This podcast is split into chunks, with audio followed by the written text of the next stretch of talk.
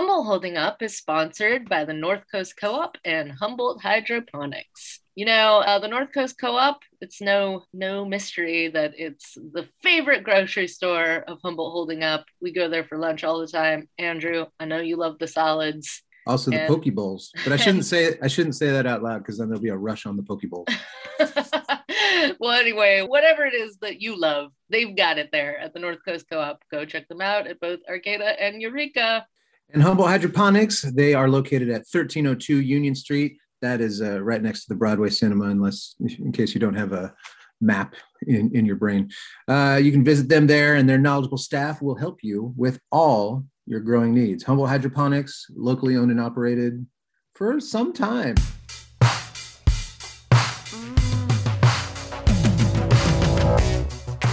It's Humboldt Holding Up, Humboldt County's very scholastic podcast. I'm Stephanie McGarry. Yeah, yeah, and I'm Andrew Goff. Very studious, very academic. Always, uh, always uh, is, is our approach. Uh, and in seriously. that spirit, yeah. So uh, a few weeks ago, a very historic thing happened here on the North Coast. We laid to rest Humboldt State University so that Cal Poly Humboldt could rise in its place. Um, as you're probably aware at the uh, at this point, that is because Humboldt is now home to California's third polytechnic university, the only one in Northern California. This, of course, thanks to a massive investment by the state. And as many people have noted, this this is a huge deal. This is a, this is a big thing for our area. Um, and it's uh, it's gonna it's gonna change our county in ways that we can't fully anticipate. Now, there's been a lot of coverage on this, but I will say that when I bring it up to people, I, I, I feel like not everyone has a great grasp on what all this transition necessarily means uh, entirely. So today we're going to be joined by Provost Dr. Jenn Capps, uh, the Executive Director of Initiatives, Connie Stewart. Uh, you might also remember that Connie used to be mayor of Arcata, so that's pretty cool. And the Associate Vice President for Facilities, Mike Fisher. And together, the three of them are going to try to help us better comprehend what the shift to Cal Poly Humboldt will mean for both the university and the surrounding community. Yeah, so we are we are we are honored to have uh, these three, our first three person. Yes. Uh, so we'll, we'll, we'll have them introduce. It's a full house today. Yeah, we'll so have them introduce themselves so that yes, you can uh, all identify their voices, and we'll we'll try to keep this as orderly as possible. No so what do you say we get them get them in here? Let's um, do it. Hello. Hello. Good afternoon. Hello. All right. So thank you again, all three of you, for for joining us. I think we've had a, a couple of two person uh, interviews before, but I think this is the first time we've had three people at the same time. So I'm sure it'll all be I'm sure it'll all be great. We thought that maybe we could just start with some introductions. So you could just kind of, you know, give your name and a little bit about your role at uh, Cal Poly Humboldt. See, I still wanted to say HSU. I almost just said HSU. We're all going to be doing it for a while, but uh, maybe we could start with you, Dr. Capps. Yeah, absolutely. So I'm Jenn Capps. I'm the provost, um, which is a fancy way of saying I'm the vice president of academic affairs. So I oversee all the academics here at Cal Poly Humboldt. Okay. Uh, I'm Connie Stewart. I'm the executive director of initiatives for Cal Poly Humboldt, which is a fancy way of saying I do a lot of external affairs stuff and advocacy work for the university. Okay, okay. great. I'm Mike Fisher. I'm the associate vice president for uh, facilities management, um, responsible for maintenance operations, um, planning, design, and construction, sustainability, and all things physical assets. That's a fancy way of saying that I don't have a life and I live here. well, now, now that's that that's not fully true, Mike. Because don't you also run the the Hatchet House? Do I understand that right? Oh, see, I can't get away. Um, yeah, no, I, we're, we're I've I've done my research. awesome. Uh, my our, our family does. My wife is primarily um, okay uh, running that that uh, that endeavor now. But yes, we're we are certainly that's that's our gig. Oh, okay. yeah. yeah. Yeah. Okay. Great. So I thought I thought I'd just ask, you know, real quick. You know, see, we're a few weeks into this uh, semester, and you know, and you, you've changed the name, and I'm just wondering, like, what has been like the prominent shorthand that most people have gravitated toward because I feel like I've, I've, seen a few things out there. CPH, I don't know if that rolls off the tongue as, as great as if you did, but you know, uh, hum poly, I saw somebody, oh no, what are, what are people saying up there? I think Cal Poly Humboldt is is shorthand or just Humboldt is what I think um, we're hoping to have that okay. shorthand be. But I think it's still a work in progress. Okay, so you, to to maintain, just just call it Humboldt. Okay, yeah, I think it's important to our region, and I think important to our alumni and our uh, our campus community that Humboldt stays very central. Um, but chopping it up to things like CPH, um, I think are, are challenging because it means different things, and that doesn't really capture our identity. And I think Connie okay. wants to jump in on that too. No, I don't. Oh, okay, great. brand. We're you know we're we're doing a branding exercise with the campus and well, everything. And okay. So, so yeah, we're we're you know, but yes, please don't call us CPH. Yeah, yeah, that seems okay. You're, you're, you're, you are on the record against CPH. Nobody likes CPH. Uh, Dr. Capps, I, I, wanted to start with you also because uh, from what I've seen, you've been you've been kind of the face of this uh, polytechnic transition. And you know, I was looking back, and it looks like you came to Humboldt uh, in May of 2020, and it was just like a few months after that that we got wind that this massive undertaking was being considered. And it, it, made me wonder like did you know that this was going to be your task when when you were thinking about taking the provost position or did, did they spring that on you later? That's a good question. Um, i think that uh, the idea had been floated. I think it was in an idea phase and and during my interview process the, the topic had come up. Um, and it was a really exciting prospect for me truthfully because i really saw the excellence of what was HSU, but the potential of the Cal Poly Humboldt and really the opportunity to help support moving this institution forward in a way that would create more access for students to be able to connect with um, academic degree programs that they were struggling to get into in other places because they're full. Um, and interestingly enough, those same academic programs are, are the ones that are needed um, so much for a lot of these workforce gaps that exist. So to me, that is really exciting work is being able to connect with the community and creating access for students. So it really was actually one of many of the compelling reasons why I wanted to, to be here and be part of this team. So yeah, re- reading you know the cover, all the coverage of this, you know, people keep mentioning you know just the the historic nature of of this transition. So you know, congratulations on being entrusted with that with that role because I I honestly I could not tell you what the last provost did. I don't know. it's like it's just oh. that's my uh, you know, but I'm not on campus. So anyway, but let's let's let's talk about uh, this thing because obviously you know this is a massive deal uh, for Humboldt. And just based on on some of the growth projections y'all have, have laid out for this thing, um, which include hopefully doubling the student population in the next seven years, more than 2,000 new dorm beds, massive building upgrades. Um, so obviously, you know, growth is a, is a big part of this, but I get a sense from, um, from talking to people in the community that not everyone like quite grasps what the transitioning to a polytechnic aspect of this looks like. I don't know. I thought I'd, I'd, I'd, phrase it like this: like, let's say, you know, in ten years, I'm walking around the Humboldt campus and talking to students and faculty there, if all goes to plan, how might Cal Poly Humboldt feel different from Humboldt State University? Great question. I'll, I'll, I'll share the academic piece and then pitch it over to Mike and then Connie. But for the academic piece, we have a phased um, launching of academic programs. So we have eight new bachelor's programs, one new master's, and three certificates coming online in 2023. And we are on target to meet those degree programs. So that is one really salient way um, that you'll know. We're going to have lots of new academic programs in that applied science, science, engineering, and technology space. Once again, that will create that access for students and connect with the workforce.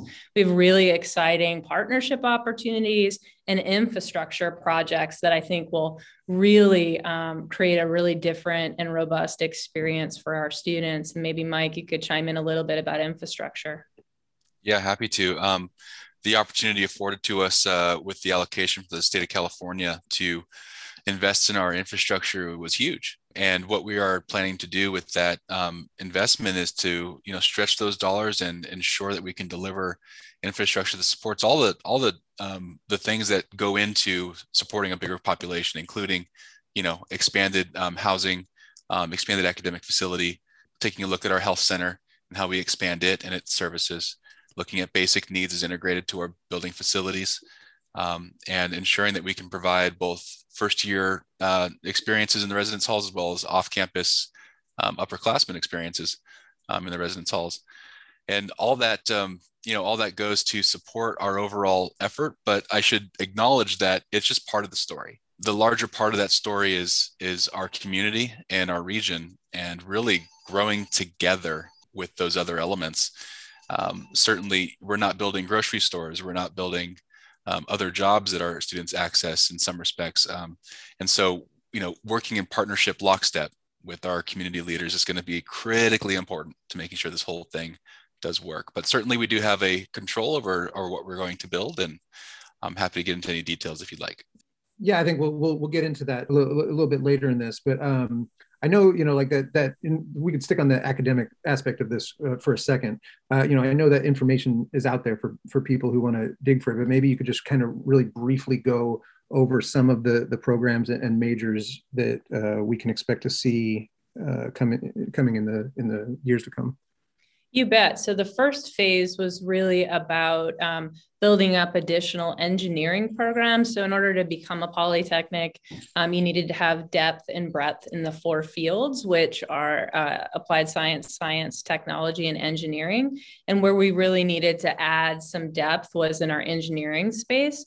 And so, mm. what we focused on um, was engineering programs, particularly those that are, it's a weird word, but impacted at other institutions where st- really qualified students are denied entry because the programs are full.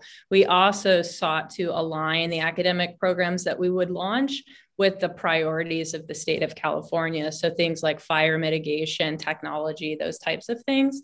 And then the third sort of bucket was about what is really um, neat opportunities for us to offer um, at Cal Poly Humboldt that leverages the uniqueness of place. So mm-hmm. things like marine biology, um, applied fire science and management for the priority piece um, energy systems engineering, which sort of pulls together. We have a lot of great um, expertise um, and partnerships in, in the energy space. And it also couples with uh, the engineering piece, data science, and then things like software engineering, mechanical engineering, a master's degree in engineering that really incorporates um, traditional ecological knowledge and wisdom um, that we can incorporate into that master's degree to be able to serve our, our local area as well. I'm sure I'm forgetting something. I have them sort of oh well, cannabis. I mean cannabis. cannabis. I was just, I was, just, How just waiting for you to say cannabis. right. So that's sort of an obvious one too, with respect to the the opportunities locally as well and the expertise that we have here yeah now i know you know i i know people who who teach uh, up there at humboldt I'm, I'm happy i get to yeah I'm, I'm glad you gave me permission to keep saying just calling it humboldt so uh, but anyway i know people that teach up at humboldt who are not in this kind of you know engineering or, or the stem realm which i've heard a lot but and they don't they don't seem all that concerned about about their job security at this point. But in, but in the future, like should people brace themselves for like losing arts and humanities programs? Do we move away from that, or will that always be kind of a part of of the of what Humboldt offers? It'll always be a part of what Humboldt offers. I think there is this this kind of weird dichotomy that exists that if we invest in and really align ourselves with workforce, that that must mean that we don't care about things like creativity, communication, appreciation of the arts, um, teamwork, those types of things. And those things don't exist as opposites, but we seek to integrate um, those those pieces together, and that really is at, is at the center and core of us being what we like to say a different kind of polytech or a comprehensive polytechnic mm. um, institution. And I truly believe that the proof is in the punch. We have the expertise, we have the commitment as an institution, and as we add more students it's it's really going to create additional resources and opportunities for students that really want to engage in our excellent arts programs and philosophy history all of those things as well. So again it's not it's kind of like also sometimes people think creating access and having academic excellence are opposites of one another and they really aren't. They can knit together in the same way um, that stem and liberal arts can knit together. Absolutely I guess this would be a question uh, for you, Mike. Then going back a little bit to the the building projects aspect of it. You know, you mentioned obviously Cal Poly Humboldt, Humboldt is going to be undertaking some major building projects and both you know new facilities and Im- improvements to old ones maybe you could just outline a, a, a, couple of things that you're excited about that we can expect to see sure excited about is broad i'm excited okay, about well. almost all these things um, it's you know uh, having mm-hmm. been part of the university now mm-hmm. for almost 15 years um, seeing us go through various cycles of funding and investments you know this is by far uh, the most exciting thing we've ever had happen to campus. Um, to speak at kind of a 15,000 foot view around the projects, um, we, we split these up into two main categories, um, academic and non-academic. And the academic projects, you know, like you've heard uh, Provost Capps mention, is really to support um, programmatic growth as well as invest in our existing facilities. And so there are four main areas uh, of focus under the academic piece. The first of which is a new um, engineering and technology building uh, that'll be located in the, in the core of campus. It'll be our hallmark building. Um, when you hmm. think uh, Cal Poly Humboldt, um, this may be the building that starts to come to uh, the forefront, along with, of course, Founders Hall. But uh, this will house our new um, our new engineering, our School of Engineering, and some other programs that will be part of that. Companion to that is investment into our existing facilities. So there's a, another pot of money that'll be uh, dedicated to the science core and complex uh, arts humanities uh, buildings and really other labs across campus to modernize our spaces, um, pretty much in general. And that's a huge boon. I'm, I'm also responsible for maintenance and operations, right? And that's a huge come up for us. I'm very excited about that. Uh, the third of the third um, area to look at is um, there's specific funding in there for a microgrid lab. And with that microgrid lab would also come a sustainability center. And we're partner we're partnering with our um, Schatz Energy Research Center mm-hmm. on, on the development of that lab, um, how we're going to use it. Um, this will be partnered with our microgrid that we are developing for campus, a nearly three megawatt solar um, array scattered all over campus with generations of battery storage, all to make the campus more resilient. This building will go to studying that and doing applied research for our student and our in our new energy systems discipline. And then also give sustainability a face in a home. That's going to be, we've always celebrated sustainability on campus uh, pretty intently. This will be a place to visit to learn more about it and engage with it. And then um, lastly, on the academic side of, of major highlight is um, marine facilities. We are looking at a Eureka um, presence in the marine facility, something to um, support offshore wind research. Um, and um, the Coral Sea, which is the only undergraduate applied research vessel in the system, looking to see how we invest into that. On the opposite side of things, non-academic housing. Housing is is really a, a key element in that. I should say that just broadly, big brushstrokes and, and different developments, we're doubling our housing capacity and bed count. That's important. You know, at 11,000 um, FTES or student uh, enrollment, we're aiming to have just about 40% of that of that population provided with housing, which is high in the system. Um, and so okay. us being a rural campus, that's critically important. Again, utilizing our, our other developments in the community to gain more access for our students uh, into housing, that'll only increase that percentage, which will be great. So there, we have, you know, strategic elements that are happening uh, across campus for housing. Are the first of which will be um, off campus uh, across the way at a parcel that that uh, the campus has. Um, the old Craftsman's Mall site. Mm-hmm. Um, that'll be a great development for the community and for the university. Um, and then we have a few uh, that are scattered on the university themselves, on, on, on the university.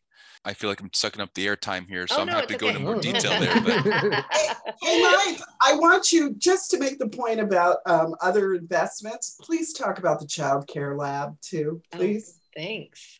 Yeah, that's great. Uh, the one currently underway? Yes. Yeah, absolutely. The the childcare the childcare lab, um, what it what was the Trinity Hospital down here on the south end of campus. That's a mm-hmm. fantastic project. That's besides everything that's going on right now, that project is probably one of my most favorite because of the it's the perfect kind of project to integrate with the with the the Bayview community across 14th Street from our traditional boundaries, you know. Um, and and we were able to, you know, save a historic resource and and reinvest in the in the building itself as well as expand and renovate it to accommodate our child development lab mm-hmm. um, which is a separate program from our children's center but it it, it supports modernization of, of their program and then um, promotes expansion um, when the time is right So that's a fantastic project. Yeah, I've us. seen I've seen the I've seen the mock-ups and it's a it's a it's a beautiful looking building.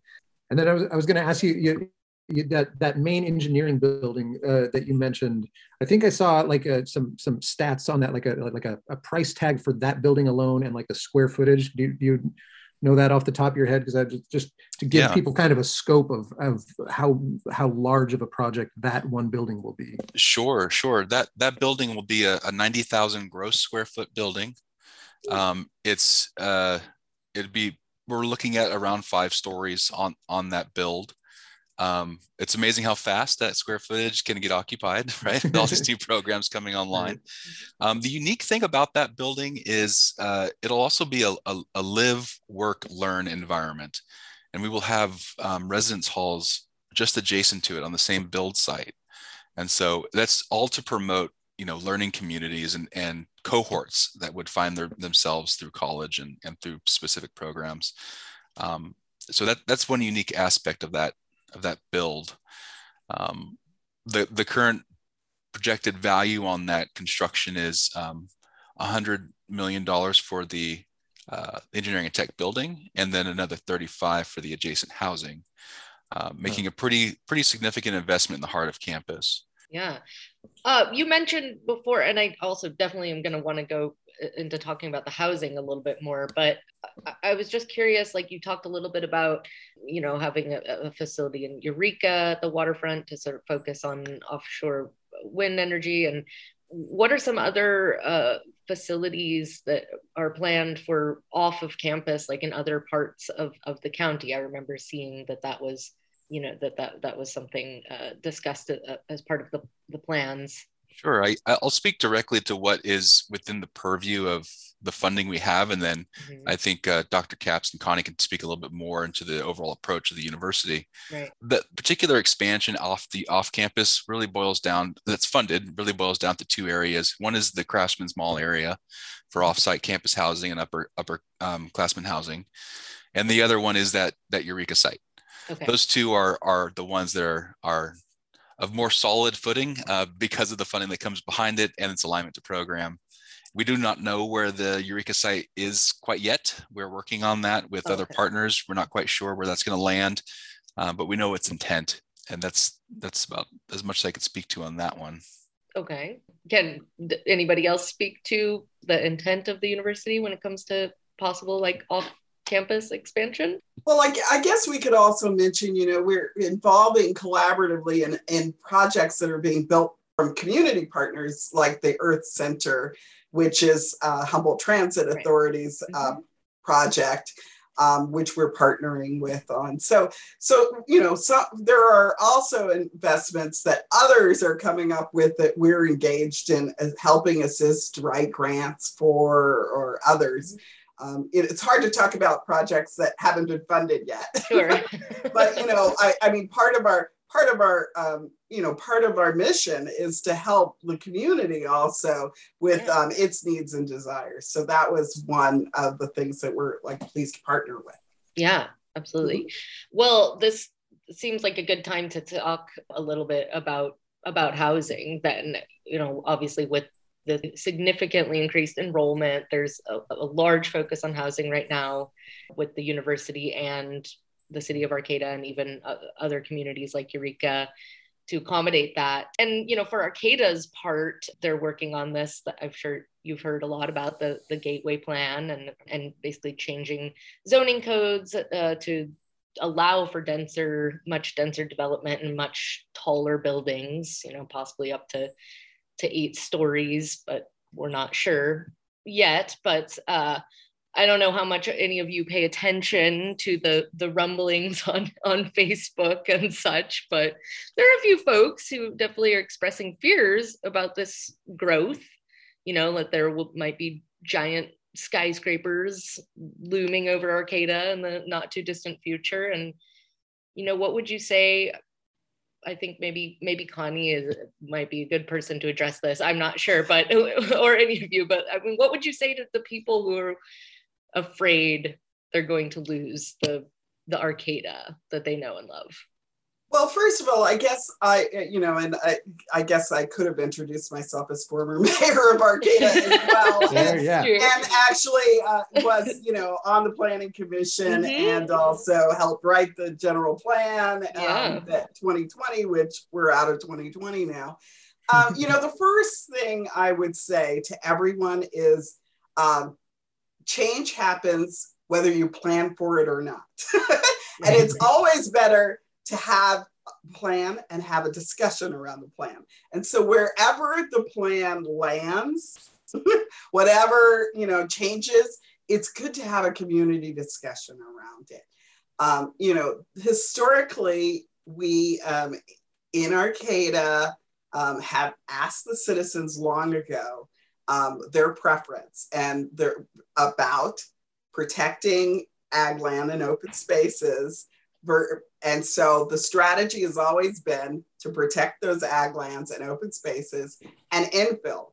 Now, historically, we have we really worked hard. There was money available to protect ag land and and and get some wonderful properties, but we there wasn't always the the uh, ability to do the infill. So now the mm. infill's coming. The pressure is coming for the infill, and so where wherever we ultimately land on what height, where, the really the important thing about the gateway is that we have the conversation and that we have that that people who come into our community to build have certainty.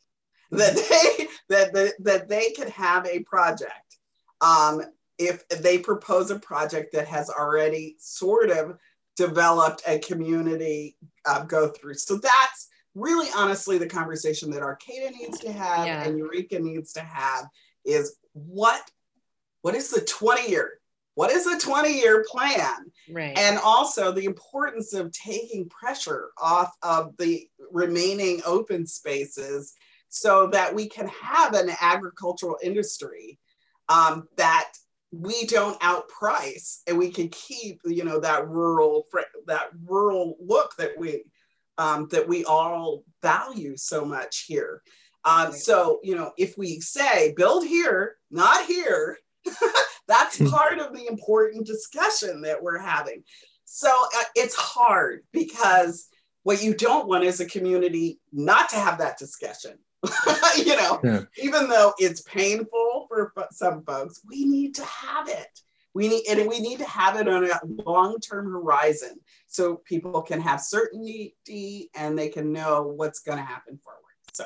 Yeah yeah absolutely. So just kind of staying on this this topic of of the impacts on the on the local community. So i know like you know the people who care about such things they look at all this investment look at all this potential growth and they are just giddy about what this could all mean for the local economy.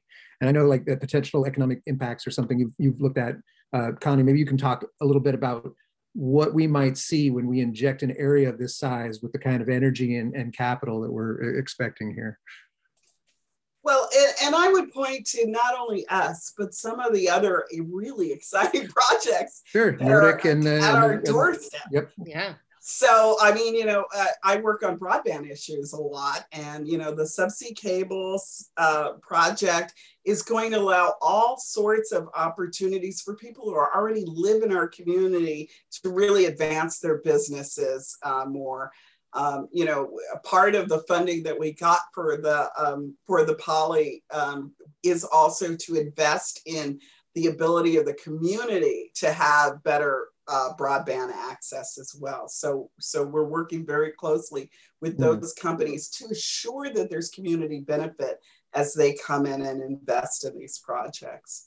Um, so um, let's see, where should I go from there? And I feel like we hijacked uh, Dr. Capps's interview.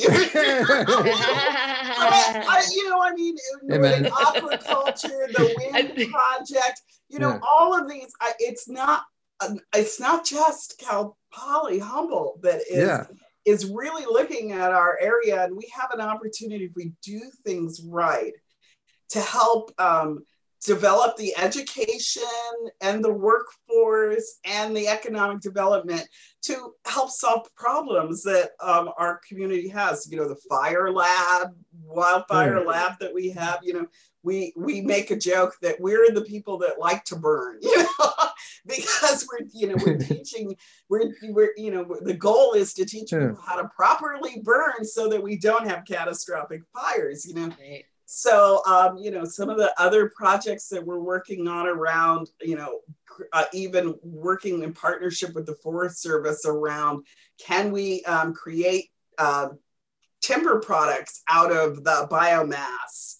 Um, you know, what does that look like? Can, are there markets and opportunities there? So there, I mean, it's just a really, really exciting time in our community. Change is coming yeah. And we, you know, we just have to figure out how to manage it well.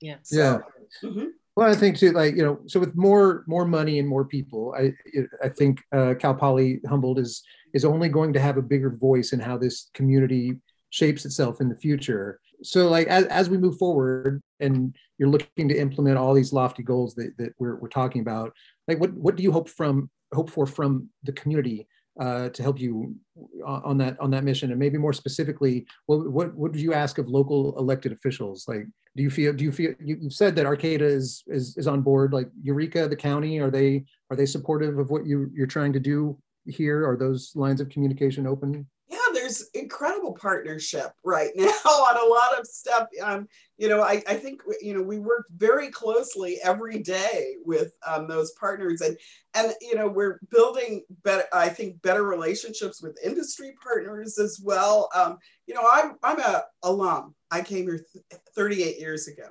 yeah. and um, you know I I stayed, uh, but I I didn't know I was welcome you know, I think part of the poly conversation is letting students know early in their career that not only is there an education for you, but there's a job for you in the community. You know, you can live here. That's the other reason that housing is such an important conversation beyond student housing, uh, because we we don't we we are also um, as Dr. Capps said, building a work, building programs that our local workforce need. Um, mm-hmm. And so interconnecting the living by doing and getting folks to understand in their freshman and sophomore year that there's a place for you in this community, there's a job yeah. for you in this community, and you are welcome to stay here in this community. I think is going to be a, much more powerful than those of us who just figured it out and stuck around. yeah. Just another reminder that Humboldt Holding Up is brought to you by the North Coast Co op. And as somebody who uh, operates, works in Old Town Eureka, let me just say when uh, those lunchtime hunger pangs hit, I find myself drawn to the salad bar at the North Coast Co-op, what I do is I, I go, I take the spinach, I really go overboard on the uh, the, the, the, tofu chunks, and then um, some, you know, a bunch of onions. I also I'll, I'll, throw some chicken in there with the tofu. I go heavy on the protein stuff, is what I'm saying. Yeah, yeah, yeah. Make it as much like not a vegetable salad as possible. it was really hard for me. You know, the, the salad bar went away during COVID for obvious yeah, reasons for I a little remember. bit. Um, I remember that was back. really hard on you. It was really yeah. hard on me, but it's yeah. back and uh, oh, and then I put I, I, cover it all with the the balsamic vinaigrette. Uh, yeah, because it's like in my mind I'm doing something healthy for myself, but I don't know if I ultimately that's what happens. I really I I I like a I like a fat salad. Well, there's no place better to make yourself a fat salad than at the uh, North Coast Co-op. So let's let's go get a salad right now, Andrew. I can't wait. Right now. So, Steph, there's a bunch of grow shops in Humboldt, right? I think so. yes, yeah, yes. And, and and one of those happens to be Humboldt Hydroponics, which is located at 1302 Union Street. Do you know where that is? Uh, yeah, of course. That's right over by uh, the Broadway Cinema. That's correct. Yeah. Ah. yeah, there you go. And Humboldt Hydroponics is committed to helping their community through tough times by providing discounts, keeping prices down whenever possible, Oh, well, do do they have soils, oh, nutrients, yeah. supplements? Yes. yes. Yeah. What about trellis, bamboo stakes, watering tools, pH uh-huh. solutions? Generally liquid. Look, they have lighting, LED and otherwise, trays, inserts, perlite, rock wool, fans, etc., etc. Wow. They have everything. And, and where is Humboldt Hydroponics located again? 1302 Union Street. Right. Right by the Broadway Cinema. Uh huh. That's right. Give them a call at 707 443 4304. Okay since you mentioned that, uh, Connie, about this idea of letting students know, you know, that they're really welcome in this community, maybe um, Jenn can can speak to this. Like th- for a long time, this is something that has been discussed, you know, in Arcata public meetings. Is this idea of of building a stronger relationship between the city and the university and involving students more in the community you know outside of school outside of campus what are some ways that cal poly humboldt plans to to get students more involved in their surrounding community yeah, um, I, I, think that uh, there's a lot to say about that. But one of the things that is is really important to us, or was important to us as HSU, and is is we're cementing as Cal Poly Humboldt, is that learn by doing hands-on experience um, seeking to have students out in the community um, getting uh, earning units for um, work that they're doing that's relevant to their field so can and we have some of that we a fair amount of that whether it's research whether it's a social work student um, doing an internship in a school all of those things and so um, but adding, you know, moving to hopefully 100% of our students having those experiences. And that is creating connections and partnerships with more and more businesses and tribes and government and local community as well as expanding that out to areas beyond actually Humboldt County. And so if we have students, um, we have students that come from all over, from LA, from San Francisco. And so how do we particularly leverage opportunities to create those connections in those communities? So when students return home for the summer, they're earning units, they're getting paid, and we're also broadening our reach and our connection.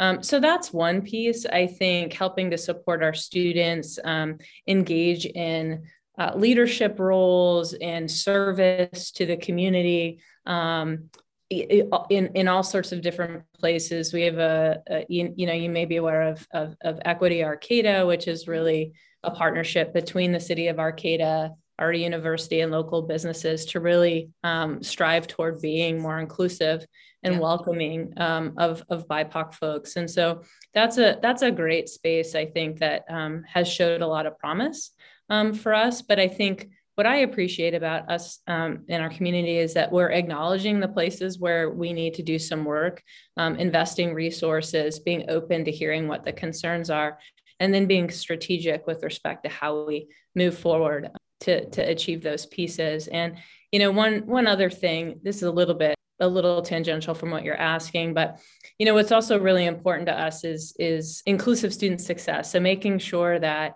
as we accept students into our university how do we wrap them up and support them in being successful? And a lot uh, we have a lot of promising practices to that end. We have a, a great strategy called place-based learning communities that um, take students right now that exist primarily in our natural resources and science college, but we seek to expand that across all majors where students are put into a cohorted model. They work on a specific project out in a, in a community and learn about different tribal nations or learn about different um, problems or projects or opportunities that exist within the local communities and really connect them with that hands-on experience connect them with community members, with peers, and really put to action um, what they're learning and do that really early on so that they get a taste of, of how to take their major, their area of interest, and really leverage that into um, purpose and impact. Yeah. As a, a community member, what can I do? I live in Arcata. I'm an HSU uh, alum. what can I do to make my community more uh, more welcoming to HSU students? Oh, sorry, Cal Poly Humboldt students. Sorry, I did it again. Well, we're certainly in a period of transition on the name, so I think it's going to only help with our marketing as we stumble through and, and we okay. have to say what our new name is. Okay. But honestly, I mean, I think what's been part of our our planning efforts all along when we were um, engaging in our self study and now as we are working on our implementation of Polytechnic is really inviting in community partners, inviting in you i mean how, how, i would kind of almost ask you the question back how can how can you contribute right? Right now you're contributing by giving us some airspace to be able to tell the story right? Uh, my neighbor is like oh i'm a i'm an engineer. I work here. Can i come in and and do a little talk in a class? Absolutely. My other neighbor's like my son is dying to come to cal poly humboldt now and isn't going to go to another school because now you're a poly. Like and and people it's really interesting. And so you know i don't think there's a blanket answer necessarily but how how can we all come together um, to make this this community um, essentially the coolest place around right? And so you know our success of cal poly humboldt is a success for arcata is success a success for my neighbor and is a success for you. And so that's what's neat um, and what i really enjoy about being here is there's such diversity of thought of experience of approach of people of communities even within humboldt county.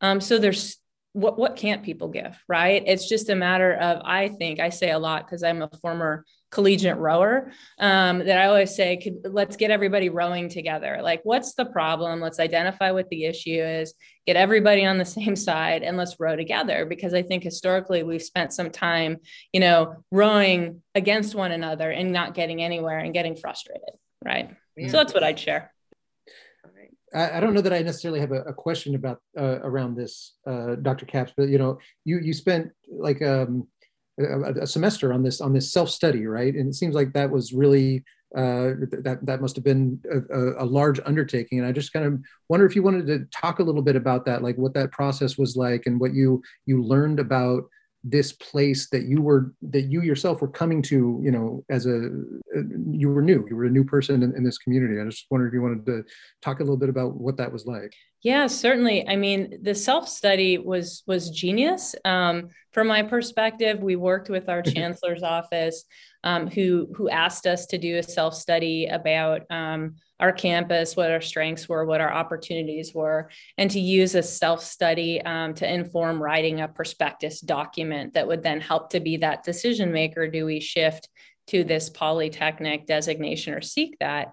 And how we structured that we had a pretty successful strategic planning process that we had just recently undergone. So determined to set up the self-study process in the same way with a, a steering group and then several seven different working groups focused on different parts of studying at the time hsu and one thing that was terrific about that process. There's a couple things but it really uncovered um, strengths of the institution and actually strengths that different parts of the institution and the community both on campus and outside of the campus didn't know mm-hmm. about each other. So we learned a lot about who we were um, as an institution Another thing that was really significant about that is we were very intentional about inviting in mm-hmm. external partners to sit on our working groups, be part of our process. It wasn't sort of that ivory tower higher ed thing. We really opened up the doors and said, hey, come be on a working group, come to an open forum. Would you like me to come and talk to your Rotary Club or your whatever mm. group?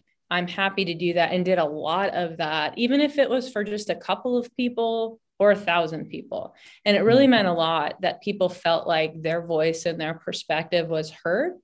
And for us, I think what has really signaled, I think, uh, the beginnings of great success is that we have worked in tandem with the community um, to inform what we're doing rather than just kind of decide over here, this is what we think would be good and I uh, and then just do it without um, partnering. You know, as Mike um, does a ton of that with respect to infrastructure project is I do a lot of that determining what academic programs are going forward and making sure that it is data driven um, and that you know we're we're going to have places where we don't always agree, but at least to open the door to ask people what their perspective is and see if we can't find a pathway to compromise.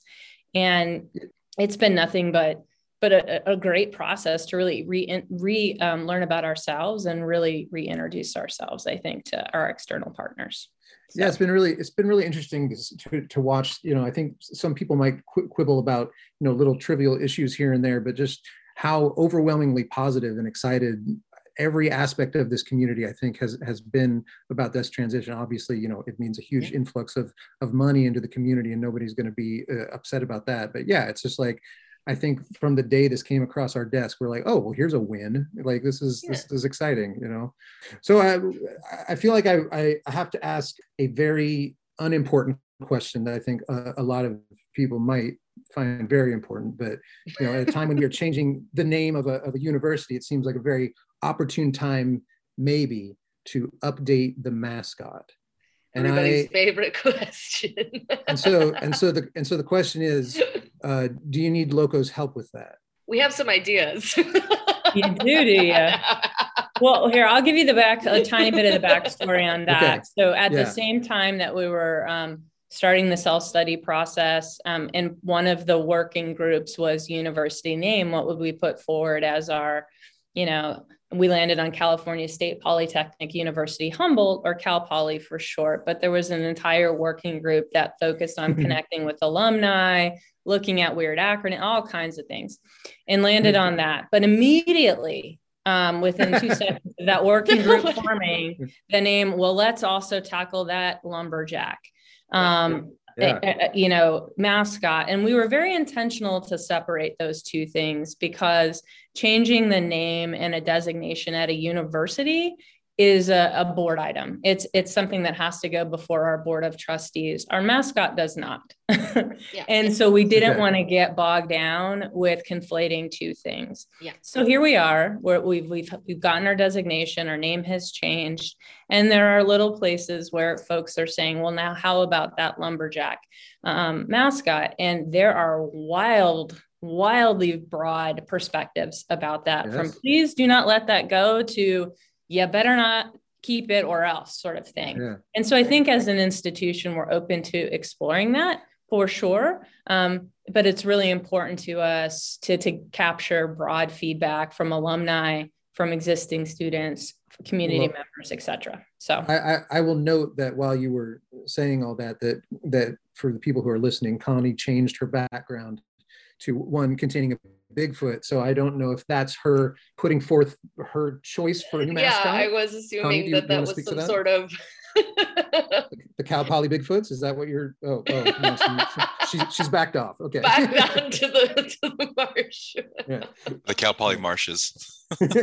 yeah, I, I, guess nonverbal nonverbal cues don't work as good in radio. Right, yeah, right. Well, I, I tried. I tried to help. You know. but I, yes, I, I have been using Sasquatch as a as a background drop, and it is available to for anyone to download on the Cal Poly uh, um, marketing communication page. Okay. Okay, but now is there has there been a suggestion of?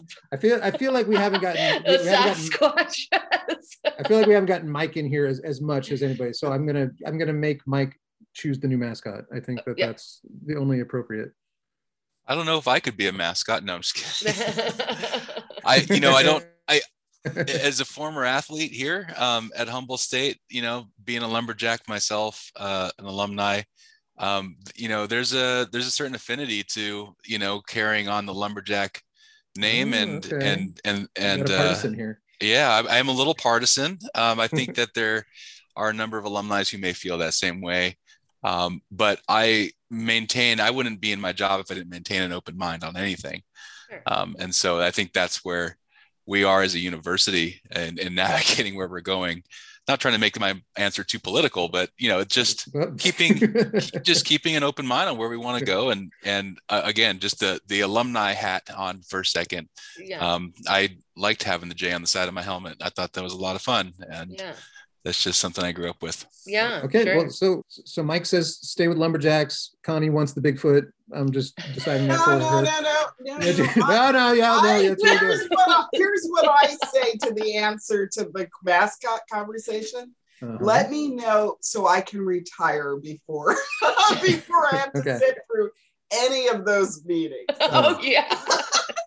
Just okay, too but, much. Okay. Okay. So but but uh Dr. Capps, I feel I feel like you you I mean you did you give an answer of wh- whether you have an opinion either way on on how this should go?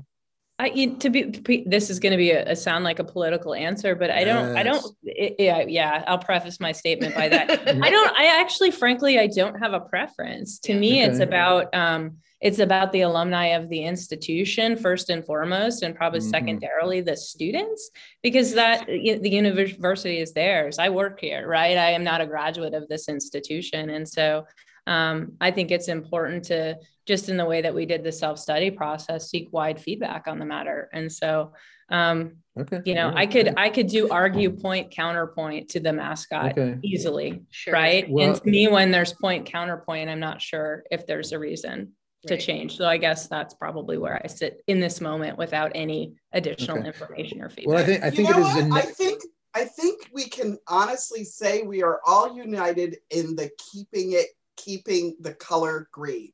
oh, absolutely. Yeah. Well, no, nobody's seems, questioning that, yeah. Connie. Don't yes, worry. Yeah. Let's talk about what unites us. That's right. green okay. unites us. Right, right. As long yeah. as there's some green. And just to be clear, the, the mascot uh, uh, himself is called the Lucky Logger, right? Is that still what the actual mascot is called? Like the of the so okay. It's the lumberjacks, but we got the, the Lucky Logger as the as the mascot. Just wanted yeah. to clarify that. Okay. I, was, I was looking around my office because I knew I had a blow up of that thing for some reason in here, but I don't have. well, we have other some other really really important questions. This is the this is the this is the big dumb question, yeah. the big dumb questions segment of this interview. So another thing, um, and I don't know, maybe this is something uh, Mike can speak to. When w- can we expect to see the Humboldt State University signage change? Because right now it still says Humboldt State University up there. Very might confusing. Might be confusing for some people looking for Cal Poly Humboldt, Humboldt State University. They're gonna be like, "What's up with this?" So when can we expect some changes there? Yeah, uh, certainly one of the highest priorities um, among some among other things. uh, no, uh, with no joke. I mean, you know, yeah. establishing yourself and putting your front door uh, to to resemble yourself correctly are are are of equal measure. So. Yeah. What I can tell you is that there there have been plans in place to change out the signage, and um, not to blame everything on pandemic, but the pandemic got hold of lead times and other yeah. things. Sure. Um, and also, you know, we're we're trying to re-envision the branding of, of campus and the permanent uh, signage of what that might say and, and the style of, of the, um, the lettering itself. But anyways, long story, long, long answer to it, something that deserves a short answer is um, within the next few months, we, we're going to be making changes out there. Yeah. Okay. Okay, great. Mm-hmm. Another a, a, related question that I I was curious about that is m- much more dumb. Uh, what will happen? what is going to happen to all the existing HSU merch once that is no longer relevant? Nobody has an answer. Totally relevant. It's, okay. it's, it's, are you kidding? Right? Oh, yeah. That's I like, mean, yeah, like what? No, I, I say you. this a little bit so tongue in I take I say I actually say it tongue in cheek, but there's been a run on the merchandise because it's like what is what's the word legacy merchandise? Yeah. I think collector's had, items, yeah. Okay. Yeah, I think we had on the day that our board um, approved our name change a literal like sellout at our bookstore. Wow. For okay. new merchandise and historic like legacy merchandise because folks want it all, right? And so right. I think there's value in both. And so I'm like, you know, keeping my legacy stuff, um, you know, as a in the same way that I did. Um, this will date me. I'm originally from Washington D.C. and there's lots of name changes, but I'm going to go back to the the Washington Bullets NBA team. Right, um, yes. I have bullet stuff from back in the day um, that I covet, and so I think it's great. And again, if we focus on Humboldt, really Humboldt is is sort of our our our key point um, in that. So yeah. So hold on to your stuff. It might be okay. So there actually might not be a, a surplus yeah. of stuff to have to figure out to do something with because people are there's appeal to to getting the old the legacy merches. Get it while it's hot. I know. I should have gotten. I don't think I, I have even like an HSU sweatshirt from my. That's so silly. I I feel kind of silly going out and getting one now, but hmm. maybe it'll be worth money someday. We've been thoughtful about having both, actually. yeah. Cool. Good. Well, um, so this is about you know the, the time that we allot for these things. So uh, you know we got our dumb questions out of the way, but uh, was there anything anything else that, that y'all thought was was pertinent that we didn't get to? Any message that you wanted to get out to the community uh, about this transition? Uh, you know, I would, it, I say this each time I talk to anyone, but it's really important to me that really this is fundamentally about uh, a couple of different things creating access for students, defining our institution by who we include and not who we exclude. A lot of um, folks worry as we become a polytechnic and we have this prestige associated with our institution, that means we become exclusive. And it goes back to what I said mm before we can have access and excellence, and those can knit together very well. And that it, we are committed to doing that. Um, and this is really an opportunity um, for the region for the workforce and for our prospective students. And to me, the reason why this is successful um, is because of our team, because of our faculty, our staff, our students, our external partners. We started planning this effort without a, a, a penny of money or investment from the state. And I think certainly we had a lot of great support from the governor, the chancellor, other folks um, to get this $458 million to support our mm-hmm. efforts. But that also was because we had put in a heck of a lot of legwork um, and we had great plans, partnerships, um, research in place to be able to, to launch very quickly um, and get out the information to those that um, were offering us funding. So it really has been, I, I am grateful that I've gotten to be, I guess, the face of this effort, but it really is really a pure joy because it's the team that's really gotten us to where we are. So that's what I'd say. Yeah, as I say, you know, uh, nothing, nothing but enthusiasm that we, we have heard about this, uh, and I, yeah, I, I can't, I can't even fathom what what level of undertaking uh, th- this is. So, you know, uh, con- congratulations on the on the work uh, that you, have already completed, and uh, good luck on on what you have to do going forward. Absolutely, appreciate it and appreciate the time. It's fun talking. Yeah, thank you so much. Yeah. yeah, yeah. Yeah. Thanks for the opportunity.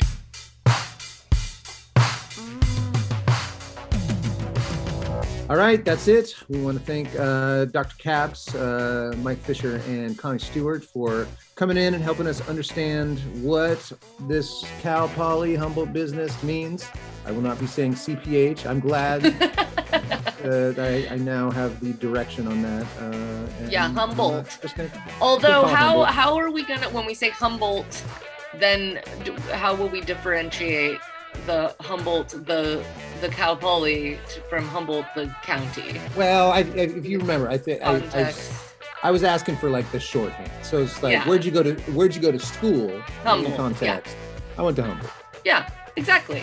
But and then yeah. you could also just say that of like i went to the school of life you know in humboldt yeah. county and people will just assume that you mean cal poly humboldt and you know that's on them.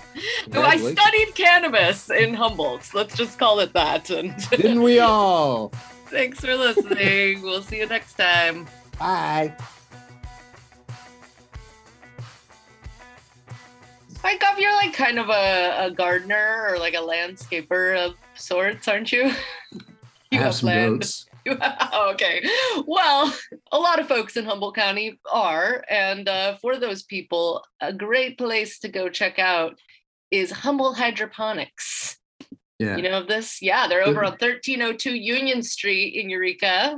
That's by Broadway Cinema. Yes, that is that is right. And and these guys are very knowledgeable. Their staff, they're familiar with Humboldt's climate, so they can help you with your your indoor and outdoor growing needs, whatever those may be. They got mm. lighting, soils, pH solutions, fans, trays, all that, all that stuff. All yeah. that, you know, you know this That's stuff. handy.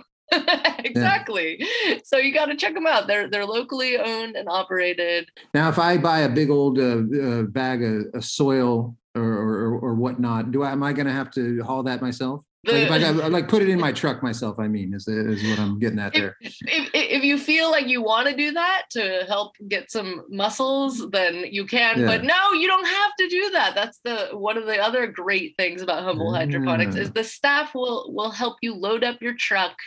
They'll even help with a curbside pickup. You know, if you need if you want to do that, okay. just give them a call. Give them a call to to figure out how they can help you. It's 707 443 4304. Humboldt Hydroponics, helping you with all your growing needs. Of course, this this podcast also wouldn't be possible without the North Coast Co-op, which uh, provides basically all of the food that you and me eat.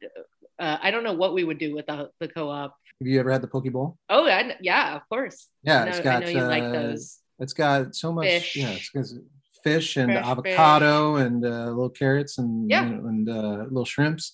Yeah. On the poke bowl, it's delightful. I like their um, sandwiches. I like their baked goods. It has everything sure. that you need. And and on top of being an amazing grocery store that provides everything that you need, they also, I just want to mention one more time, now, just like everybody else in the world, have a podcast. We're talking about Cheese the Day stuff? Ta- I am talking about Cheese the Day. That's the only one that I know of. You can find Cheese the Day wherever you find your podcast. So check it out. Okay. Cheese the Day, North Coast Co op.